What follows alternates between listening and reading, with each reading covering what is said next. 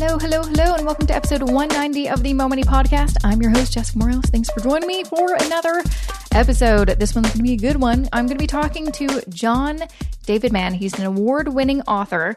I mean, it's a crazy bio. He has co authored uh, books that have sold more than 3 million copies, uh, including best selling classic The Go Giver with Bob Burg and the New York Times best selling memoir The Red Circle with former Navy SEAL Brandon Webb.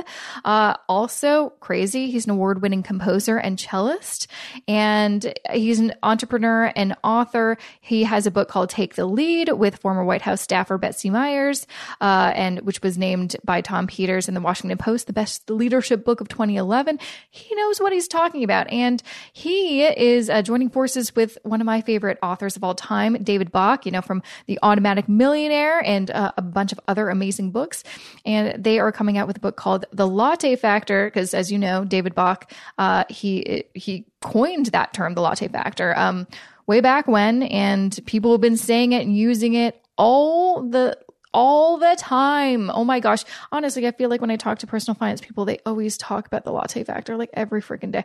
So, because it is like basically common it's, it's just part of our vo- vocabulary now in the personal finance sphere. Um, David Bach and John David Mann um, are co authoring a book called The Latte Factor out May 7th, but you can pre order now.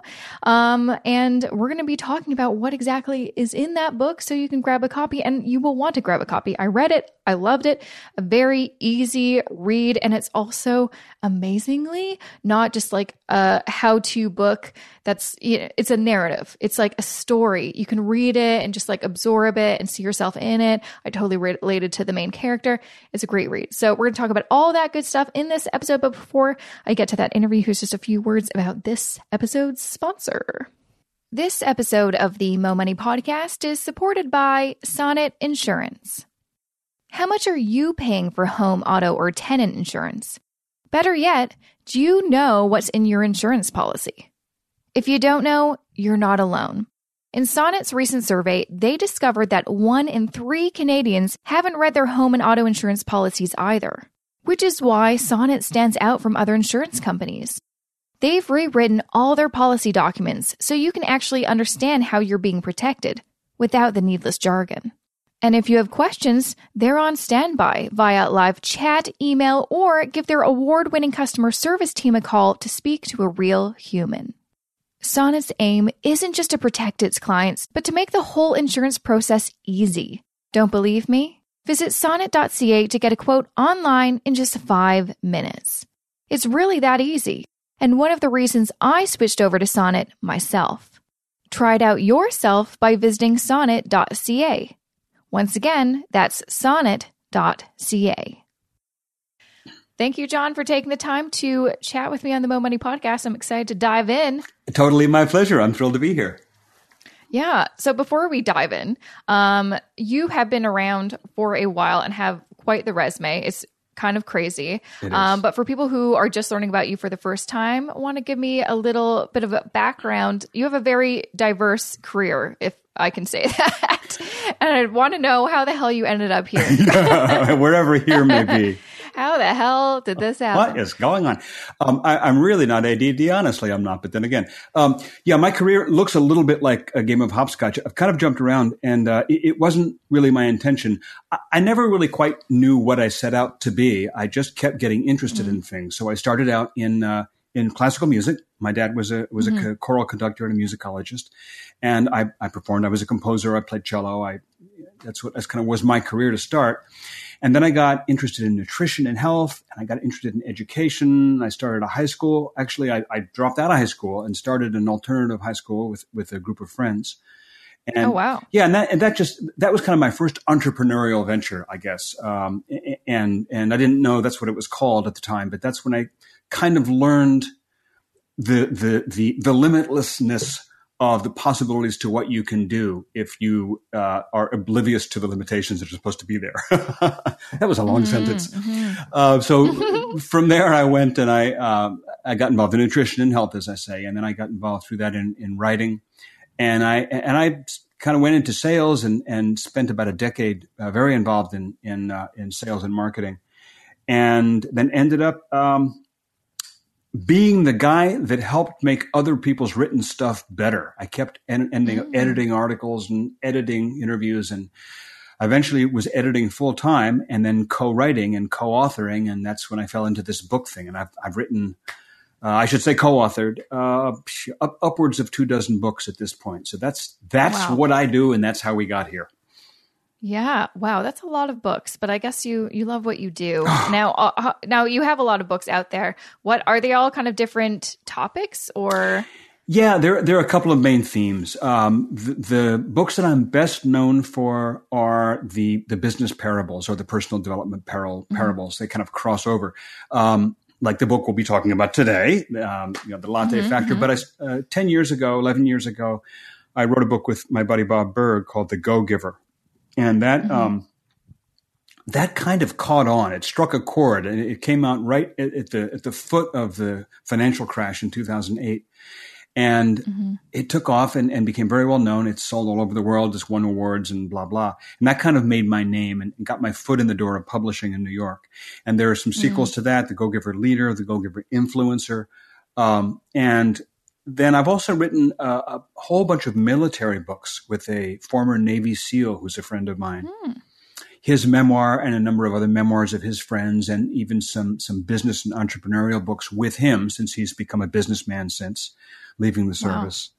Wow. Um, and and then a bunch of memoirs of other people's fascinating stories. You know, they have people who've lived a fascinating story, but but really can't can't write it. So I do the writing part, mm-hmm.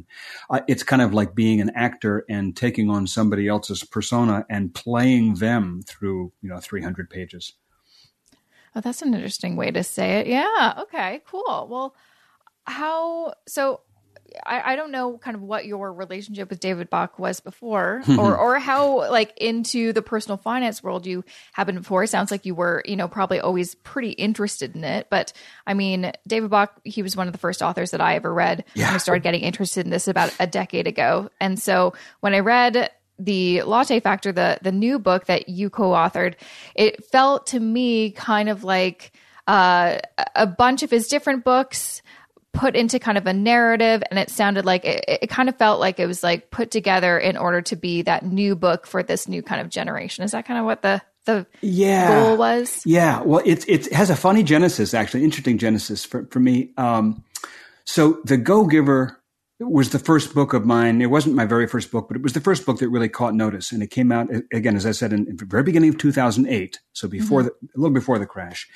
And um, I had interviewed David for a business magazine I wrote for a, a year or two earlier, and I loved the mm-hmm. interview. And it, that's where I met a lot of people that I ended up writing with.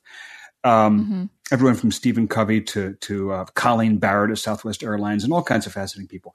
I interviewed David, and I mm-hmm. loved what I was taken by. I got to tell you, Jessica, wasn't just the the financial principles, which are so beautifully simple, and we'll come back to the simple theme, uh, mm-hmm. and so so uh, uh, actionable, so practical, and so accessible.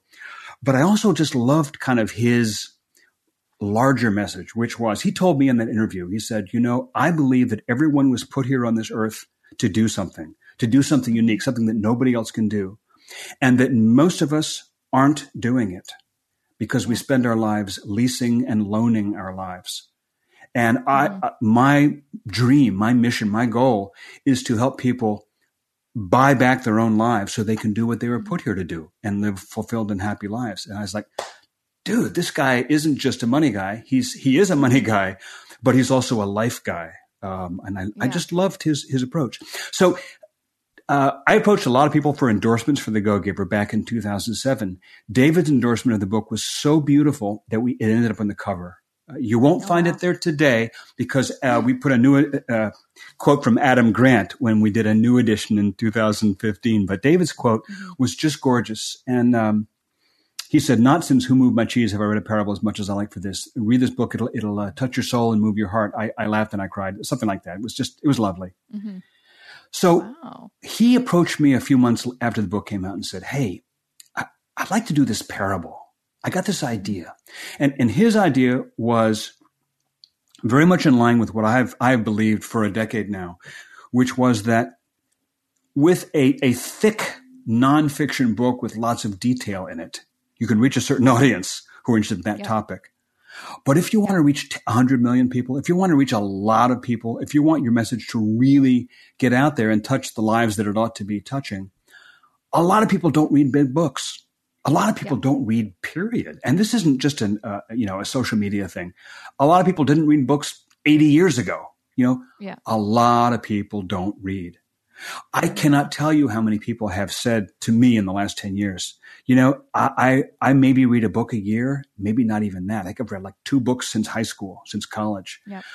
But I read your book over a weekend. It's The Go Giver. Mhm. And, you know, I, I love that. So Mhm. David said, I, I want to reach a bigger audience, a different audience, a, a new audience with my ideas, but in the form of a parable like The Go Giver. Do you want to do that with me? And I said, God, you, you kidding? Of course. So we started talking about it. And I had this idea for a story about a young woman. Her name wasn't Zoe Daniels then, but um, I had this basic idea for a young woman, and it involved a piece of art that she fell in love with and that she wanted.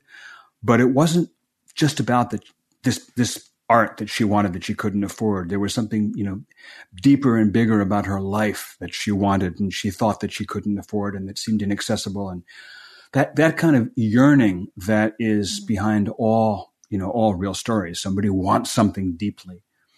Mm-hmm. We started writing it, and then the crash happened.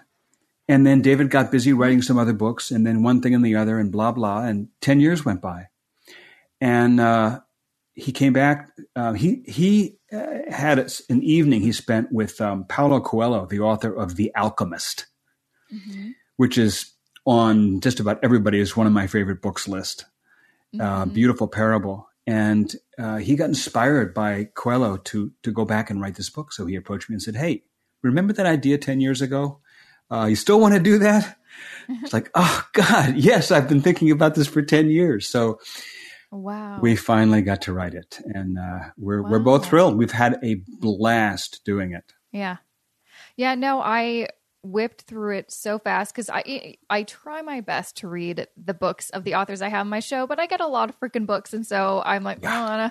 but big fan of David Bach, and I love the the concept of the latte factor has always stuck with me since I first learned about it in my early 20s. Yeah. I'm like, oh, I want to see what's new or what's what's different about this book that you know is called the latte factor, and I read it so quickly, and I think a, a big reason is because it is a narrative you could just dive in and just kind of put yourself i mean obviously i totally related to the zoe character because i'm like yes that was me. I mean i live in a city. I definitely lived her you know life when i was in my 20s so it's very relatable. So i i, could and uh, or there's a lot of people i talk to now because i'm not so much a zoe anymore but there's people that i'm i know that are just like her. And so i'm like this is very easy to digest. Yeah, and it's very reminiscent of you know the first financial book i read which is you know i think i think it's still like the most popular financial book in canada the wealthy barber which is a narrative.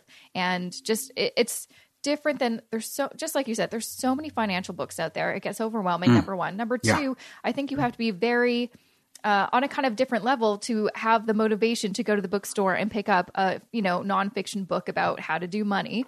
And so it's it, most people don't kind of read that stuff unless Yes. it's like one of these books that you know you get recommended by a friend and you're like it's so easy to read. You're going to find yourself in this book. You can read it in an afternoon and you're good. And that's why the wealthy barber has been so successful. Everyone talks about it and it's very easy to read.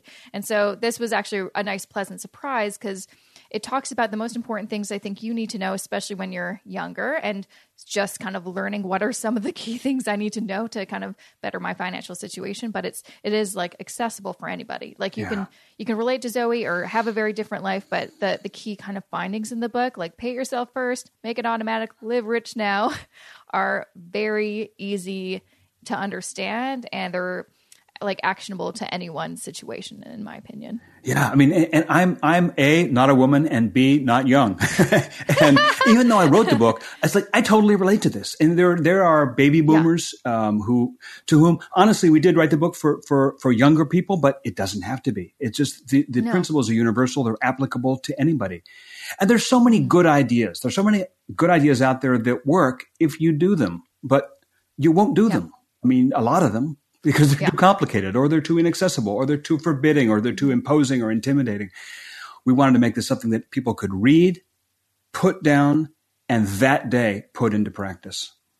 Exactly. And these are very, like, again, easy, easy concepts, but they work. Because, again, like when I read The Automatic Millionaire, I'm like, oh, what a concept. Yeah. Making things automatic. No one's ever told me that. No one's ever explained it like that. And that was, I feel like, probably about 10 years ago that I set up those systems and yeah, they work because I'm way richer than I ever expected to be at this age. and yeah. it's because I didn't do anything special. I just set up some like, you know, automatic transfers and stuff through my bank and I'm investing and you forget that you're even investing and then you're like, "Oh, wow, there's a pile of money there. That's awesome." Yeah. Yeah. Yeah. It works. And just like you you mentioned too, I think the the big kind of theme of the book, which I really appreciate, is um, it is simple. And the, thing that I keep on coming across, especially when it comes more more specifically to investing, but this idea that um, it has to be complex, uh, and if it's simple, maybe you're doing it wrong. And this is something that irritates the crap out of me because I've done so much research. I've been studying this topic of like money management for uh, you know eight years now i would say. And uh, it's i keep on coming across the same concept. So i'm like okay i think it is actually that simple. So why are people making it so freaking complicated? What's your opinion on that? I would love to know. I mean isn't it fascinating when you you look at someone like warren buffett um, uh-huh. his principles are are you know are they incredibly compl- complex? God no the mm-hmm. opposite. I mean they're just so dirt simple. But but it's yeah. it's you know it's like one of my favorite stories is you know the, the five uh, five frogs sat on a lily pad. Um, one decided to jump off. How many are left? Mm-hmm. Well, the answer is there's still five because the one only decided to jump off. He hasn't actually done it yet. Uh, you know, and that's the thing. It's like there are lots of great ideas out there, but will you do them? And the beauty of uh, mm-hmm. of, of, David's uh, concepts for me is that you is that people do them. I mean, he's he's had literally thousands and thousands and thousands of people since he started 20 years ago with the Automatic Millionaire and, and smart women finished rich come back to him and say, just like you said, Jessica, it's like, oh my God, I did this 10 years ago and, and here's what's happened. I've got the results. I yeah. do think that there's, I mean, I, I, appreciate complexity. My God, I, I, grew up in the world of mm-hmm. classical music where there's great complexity, but but mm-hmm. there's nothing as profound as simplicity. That's why the, yeah. you know, whether it's storytelling or music or finance, you find these simple principles and they're so universal that they're that they last and they last and they last. Yeah. They work. And I I feel like especially with finance, like I'm glad it's simple because it does seem so complex, but it, it shouldn't be because I've talked to so many guests and it, we always kind of come back to this idea that, you know, we earn money, we spend money. Why on earth does the whole management of money have to be like, oh, sorry, you need like a special degree to learn yes. how to manage it properly. Yes, or the stock market. I mean, the stock market. Uh-huh. What could be simpler than the idea that when you know when when your favorite stocks start plunging, what does everybody do? Mm-hmm. They go, oh my god, and they sell. Wait, yep, that's the opposite. It's like the principle is so simple. You know, yeah. buy when it's low, buy sell low, when it's high. high. Come on, yeah. It's so simple, but people don't do it. But the thing, the thing about that one is that you know yeah. it, it's people's emotions get in the way. Yeah, and that's the whole thing about, you know, budgets and saving and everything else. Uh, it's a, mm-hmm. the ideas are simple. Money is simple. Math is simple, but people are complicated. So finding a way to make mm-hmm. Money work when people are involved, like us, mm-hmm. that's, I think mm-hmm. the, the, that's the magic of it. That's the skill of it. That's the beauty of it. Yeah. And I think the other component too is not just the emotions but there's there's always so many exceptions or th- ah, other things to consider like yeah. Recently i shared a tweet that had something uh, you know pointing to an article about um, how to save for retirement and use rrsps and someone tweeted back oh i thought you weren't supposed to invest using an rrsp unless you made $93000 a year. I'm like that is a very specific rule of thumb. And i'm like well you can you know rule the rules of thumb are great but you can't just be like, I'm not going to, you know, invest for my retirement in this specific retirement account until I make $93,000 uh-huh. a year. I'm like, that doesn't make any sense. Yeah, right. But it's like, you really need to understand what, what the tool is and how to properly use it. But, and I think that's, that is like kind of the key thing. People are trying really hard to do the right thing. Yeah. But there's so many different people pointing them in different directions. It gets, it gets yes. kind of you know, and then that's when they get that, you know, uh, uh, analysis paralysis, as people say, and they don't yes. do anything. They don't, exactly. you know, they, they talk about, oh, I thought RSPs are the great, you know, vehicle, or I heard you were not supposed to use those, and then they just don't do anything anyway. And that's the tricky thing. It's like, yes, simplicity is, is, is so key, but simplicity doesn't mean simplistic. It's like Yeah. take one single piece of wisdom or directive and apply just that. No, I'm saying you have to have context. You have to have balance. You have to, you know, have at least Yeah. several principles going on that balance each other because there is such a thing being simplistic. Like, yes, rule of thumb, but you have four more fingers. So, you know, Yes. I like use those too. Yeah. And also, I think having like continuing to educate yourself because there's Yeah. never just a moment where you're like, well, I know it all. It's like, well, things change. My goodness, do they ever change, especially in the financial world? But also having the kind of confidence in yourself that you may do something a little bit differently. Like hmm. going back to that example, this person thought this is the right way to do it. I'm like, well, I, for example, know what you're talking about. I kind of know, understand you're talking about tax implications and all that stuff. But for me, I don't make that much, but I do use an RRSP. And having the confidence to basically not do exactly what you think everyone else is doing, if that makes sense. Like it's it's very tricky when you're trying to learn what's the right way to do it, Yes. and then just do whatever you think is right anyway. Yeah, yeah, and you know, it's something interesting you said there. It's it's and it's I think it goes to it's simple doesn't isn't necessarily the same thing as as easy or as dirt simple. Eh, that- Yes. that's, that's very confusing what I said. But what I mean is, Yeah. sometimes you have a simple principle, but you need to do a lot of research. You need to do a lot Mm-hmm. of reading, not because it's complex or not because you need to, to master a complicated subject, but because uh, to do anything well, to do anything with great results, it really pays to to learn a lot about it. I mean, whether it's whatever it may be, um, whether it's writing or whether it's investing or whether it's finance. I mean, one of the simple principles of investing uh, is to know the know the company, right? Know the principles of the company, know the, the state of the company. Well, that takes research. You don't just go Yep. to the company's website and say, "Oh, company looks pretty cool." You- Yeah. so there's work involved. And sometimes implementing a simple thing, I, you know, setting up a savings account or setting up a, a you know automatic payment system, that's simple, that's easy. Yeah. But sometimes doing simple things requires significant commitment and time and effort because you re- you really do need to have an understanding yourself. You need to know your topic, not like a PhD, but like an educated layman at least. Um, Yeah. and and I think that's that's you know you it can't be push button in terms of your own knowledge. It does pay to educate yourself. Yeah, and yeah, like you said too, these t- th- these things take time sometimes, and I think people, it's it's hard to kind of balance the be patient, but also know when to maybe pivot, and people kind Yeah. of don't know when is the time to like maybe this isn't working. Like some people will invest for a year and be like, oh. It's you know my investments are down. Maybe this isn't the right investment. Maybe I should pivot. It's like Mm-hmm. maybe, but it's all, also only been a year. Like these things do kind of take time, but it's a Yes. you got to understand but it's like you'll i think some of those fears will go away once you do continue to educate yourself and, and understand what those risks are and understand why these things take time or how much time you should take to see if it Oh works yes, and that example you just gave. I mean, one of the factors there obviously is the noise out there because you have, you know, um, uh, like you look at the noise of some Bitcoin is going up and down, going it's, it's been been down for months, right?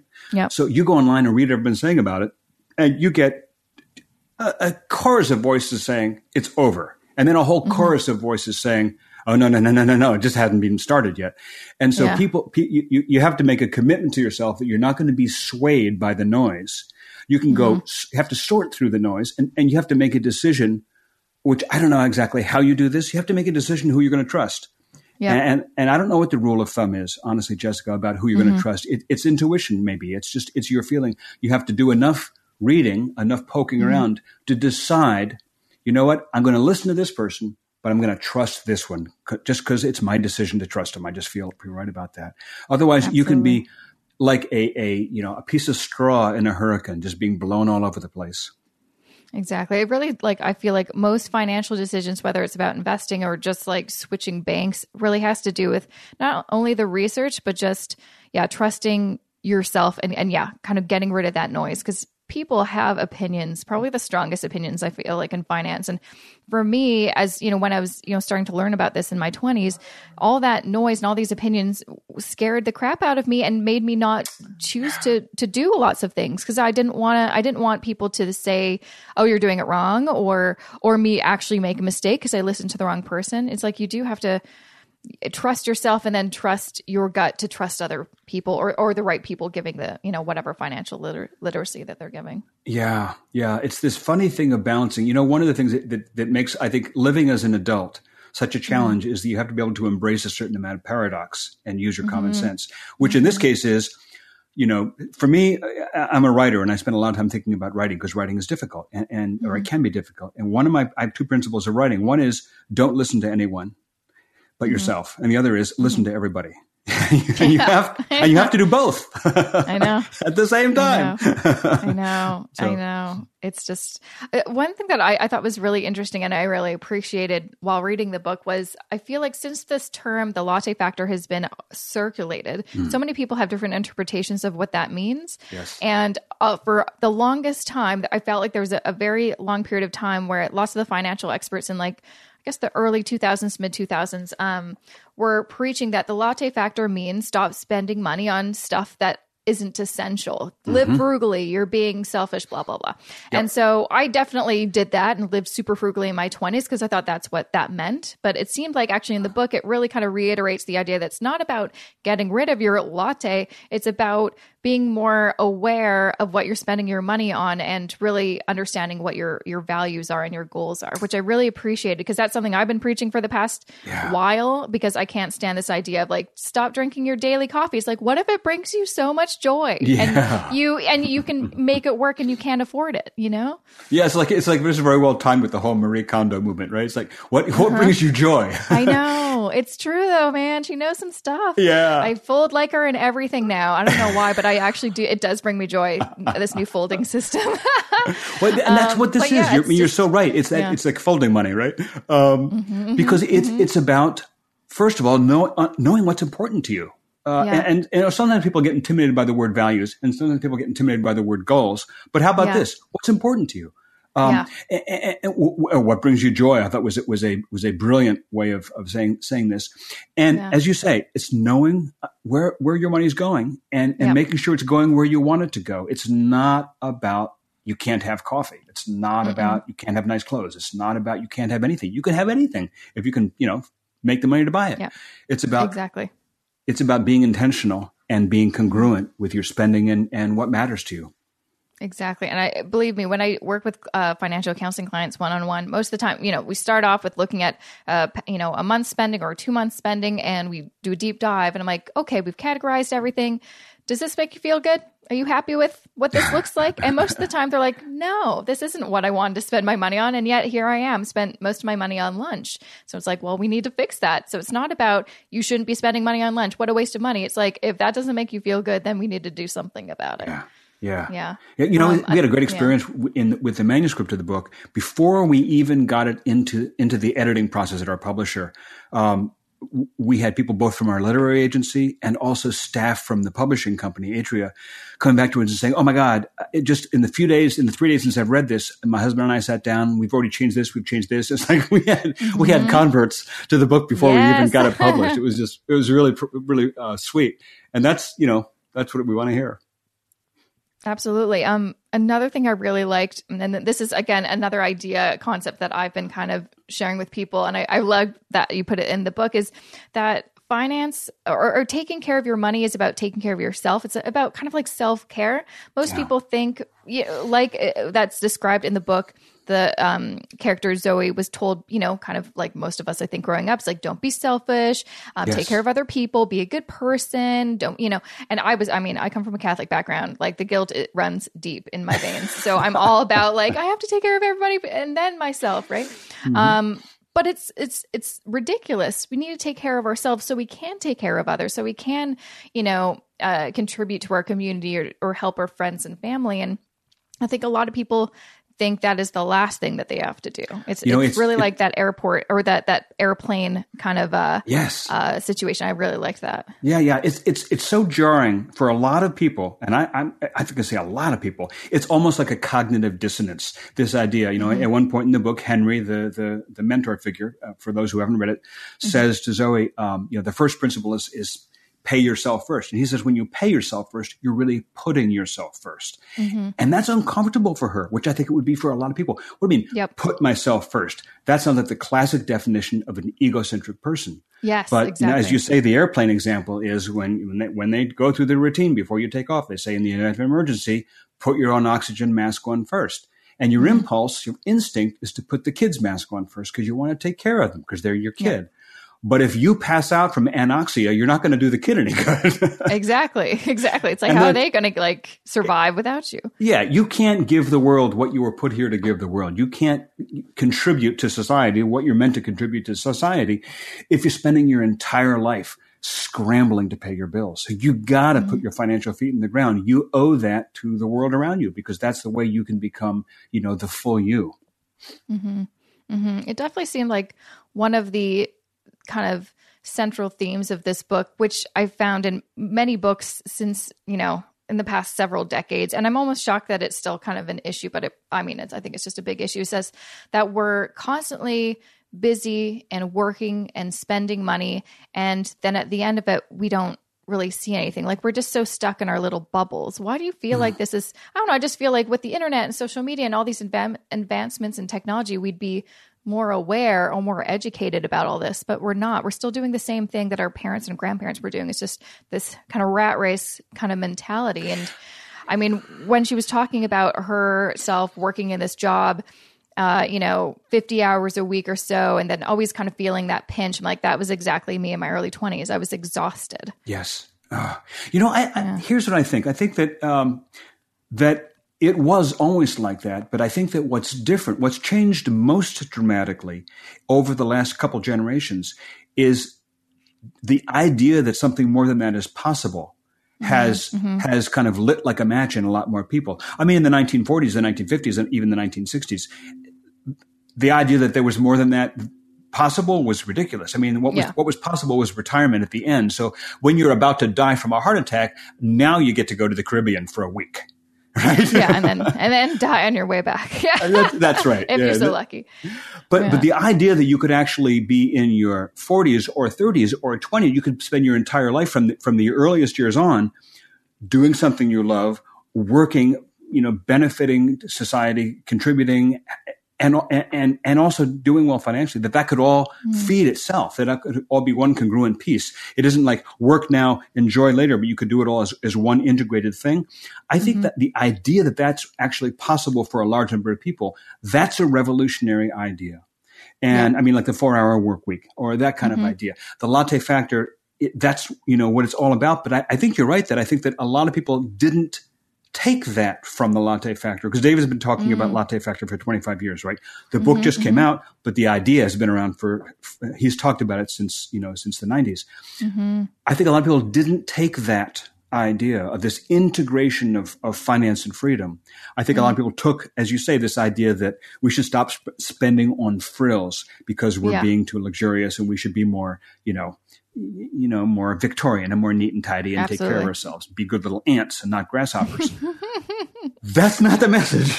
the message I'm is, glad that I'm glad because honestly, that is the message that most people have taken away from the concept of the latte factor. Yeah. In the media, yeah. that is still how it's spun. I'm like, I don't think that's what he meant. and that's why, you know, it was so cool. I don't want to give away the ending of the book because there really is a story to the book and there's a character. Mm-hmm. And, you know, I will say that I, every time I read the book, I cry again because it's, Aww. You know, moves me at the end. But the yeah. the the central character of, of, the story, Zoe, she gets mm-hmm. to a good place financially, and it's not when she's sixty five, and it's not mm-hmm. when she's mm-hmm. eighty. I mean, she it's yeah. she's young. And when we're yeah. talking about something that is is meant to be for the here and the now and the immediate and the next few years, and not you know just after forty years when you retire. Agreed. And I think that even though kind of my generation, the millennials, I think we were told the story from our parents that that is kind of that is the the structure of your life. It's you know uh, go to school get a job work said job for so many years then retire. Like that's what i was told because that's yeah. what they knew. That's what their parents knew things have changed quite a bit, like you mentioned. And I feel like we're realizing this now, luckily sooner rather than later, way before retirement. So we're like, okay, maybe I can change things. Maybe I can take more risks or not stay with the same employer. Um, oh my gosh, I, I, definitely felt when Zoe was talking to her mom, I'm like, yeah, I definitely talk to my mom sometimes like that, where she'd be like, oh, don't leave your job. You're so lucky. The grass may not be greener. Don't take that risk. And so I stayed at a lot of jobs for way too long that I hated. And I'm, I'm hopeful that like this book and then young younger generations will have a different kind of mindset that you don't have to wait until retirement to finally go traveling or do what you want. Yeah. Oh my gosh, please don't do that. Because believe me, I know a lot of people well not a lot of people but i know some people i've heard lots of stories you know kind of from you know my parents of their friends retiring and then a week later they're dead. Yeah. That's oh not boy. good, right? like we But don't want to they- wait. But they You went out with a smile on their golf cart. Um, yeah. and you know, it's a funny thing because with Zoe and the job, you know, we thought about that because we, she could have, and I won't give away whether she quits her job and goes to a new one or she doesn't because uh, she's being tempted by this new job. But you know, it's funny. We, we wanted to give the message that sometimes the answer is get out of this job and, and strike out on your own and start your own company, be an entrepreneur or move to a different job or move to a different field. It, it's a, it's probably a different answer for everyone. Yeah. Um, I'm happen to be somebody who's, I've almost never held down a job. I've been entrepreneurial my whole life, but that's not for everybody. Um, the point Yeah. is we wanted to make was that you can, if you're at a job that works, great. If you're at a Yeah. job that doesn't work, also great. There are things you can do to transform your life. It, it isn't necessarily about being an entrepreneur or about being an employee or about moving your job or keeping your job or, you know, there's all those possibilities are there. But no matter what, what your situation is, you can create a life of significant freedom and enjoy it now. Travel mm-hmm. now. Take photogra- photography lessons now. Take dance lessons now. Write your book now. You can do that, that stuff that matters to you now. It doesn't have to wait. Absolutely. And like really now, like honestly, when I think of where I am now to where I started, it's it, lots of people are like, "Oh, you're you're lucky," and you know, because I work for myself now. It's like, no, no, no. It's like I took so many risks and I did lots of things that kind of scared me but excited me, and it was very calculated too. But it's like I, th- the reason I was able to comfortably make those decisions to leave a job for another job or quit my job and just try to work for myself was because I was financially stable.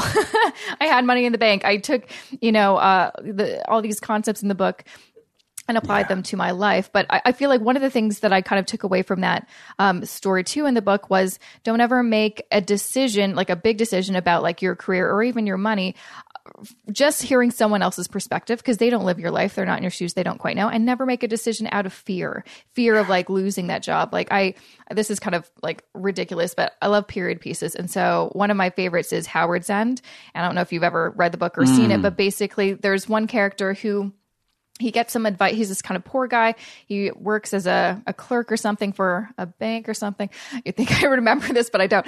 Anyways, he has an okay job. Um, and he's told by some of these kind of new friends that, oh, you know what? We hear that that's not a very stable company. It's probably going to foreclose. You should find another job. He takes their advice, even though they don't know much about his situation.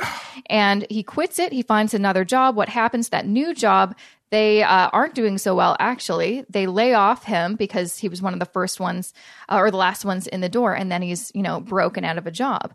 And they're like oh sorry. But so it's like if he had just really just like thanks for letting me know i'll make a decision based off the information i have that this company is fine he would have been fine and like that and but even though that is like from like the 1800s is like that concept is still viable today like that makes so much sense especially like when i finished university in 2009 people were just so panicked about every little thing Oh, yes. Oh, my gosh. What a mm. time. Oof. yeah I know. And I used to work in newspapers too. Like that was quite the industry to be in. Not Yeah. a great layoffs every week. Yeah. Oh my God! Oh, It- but that's it's so, and that, again, that goes back to the noise out there, and the noise Mm-hmm. could just be your friends, and the noise could be the entire world of the internet. you know? Yeah. No, telling you what you should, telling you what you should be afraid of. Yeah, I agree. A decision out of fear Mm-hmm. is is Uh, hardly ever a good decision. Almost never, Yeah. maybe never. Yeah, yeah, it's true. I've never really made a decision out of fear that I didn't really look back. and like, I don't know if I needed to make that decision or whatever. But it's the other side of it is like the taking risks. Sometimes it feels like fear, but it's not. It's it's just like I don't know. It's like a good fear, if that makes sense. Like I was terrified to leave my last job because my mom's like, "Why are you leaving your job? It's stable. You've got benefits, blah blah blah." And I'm like, "Well, number one, I can always get another job. It's not the end of the world if I leave, work for myself for a few years, doesn't work out, get another job." So again, that calculated risk, really kind of have your plan A, B, and C. But also, you just got to kind of trust yourself in your gut and understand and, and really know, you know, what are you capable of. And sometimes when you are in that kind of flight or fight or flight situation, you'll make it work. Like you will make it work. At least that's for, works for me, not necessary for everybody. But when I'm put in a situation where it's like you need to make it work, I figure it out. I'll figure out how to make some money.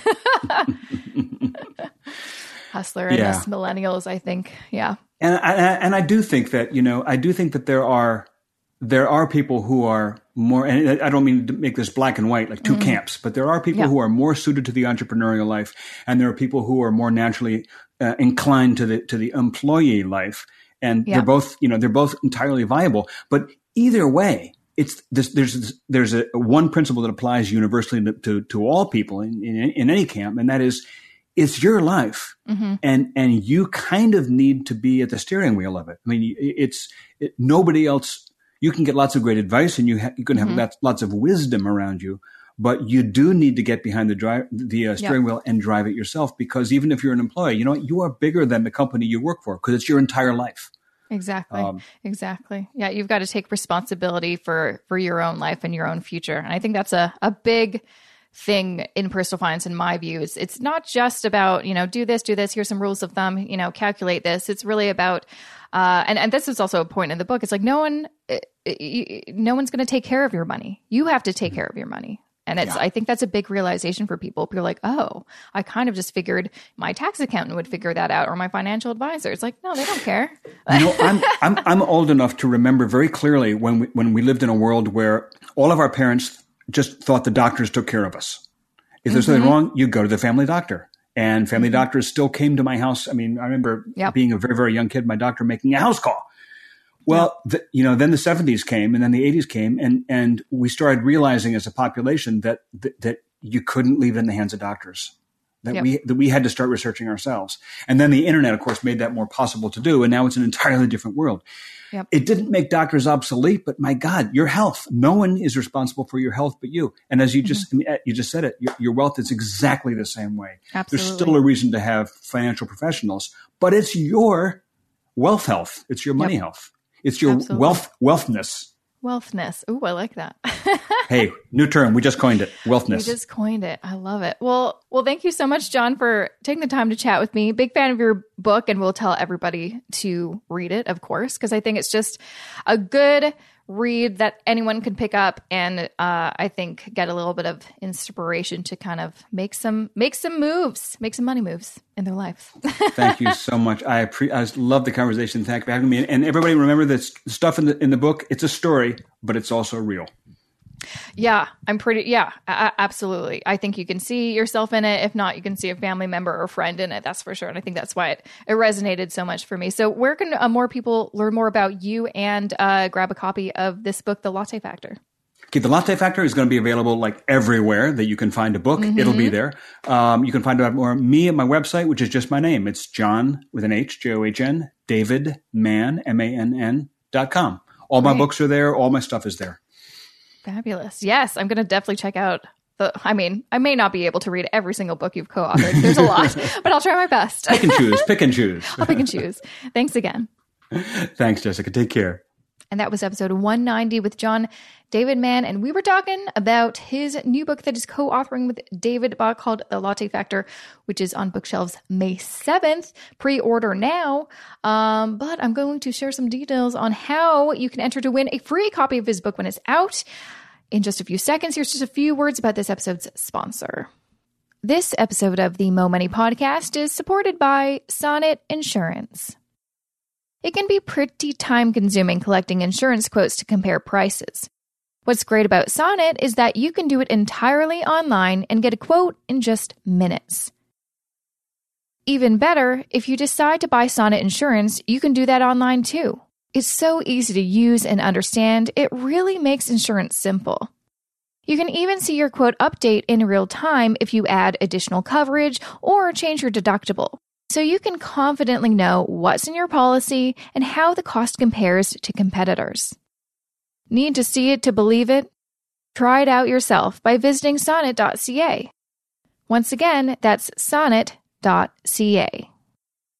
Okay, as promised. So if you want to win a free copy of uh, The Latte Factor or any of the books that I've had featured on the podcast so far, You can do that by either checking out the show notes, jessicamoorhouse.com slash 190, or you can go to jessicamoorhouse.com slash contests, and there will be uh, all the information about all the book giveaways that I am doing. Uh, and uh, I've been doing these contests for a little while now, and uh, I will start to be picking winners very soon. So make sure that you enter before time runs out.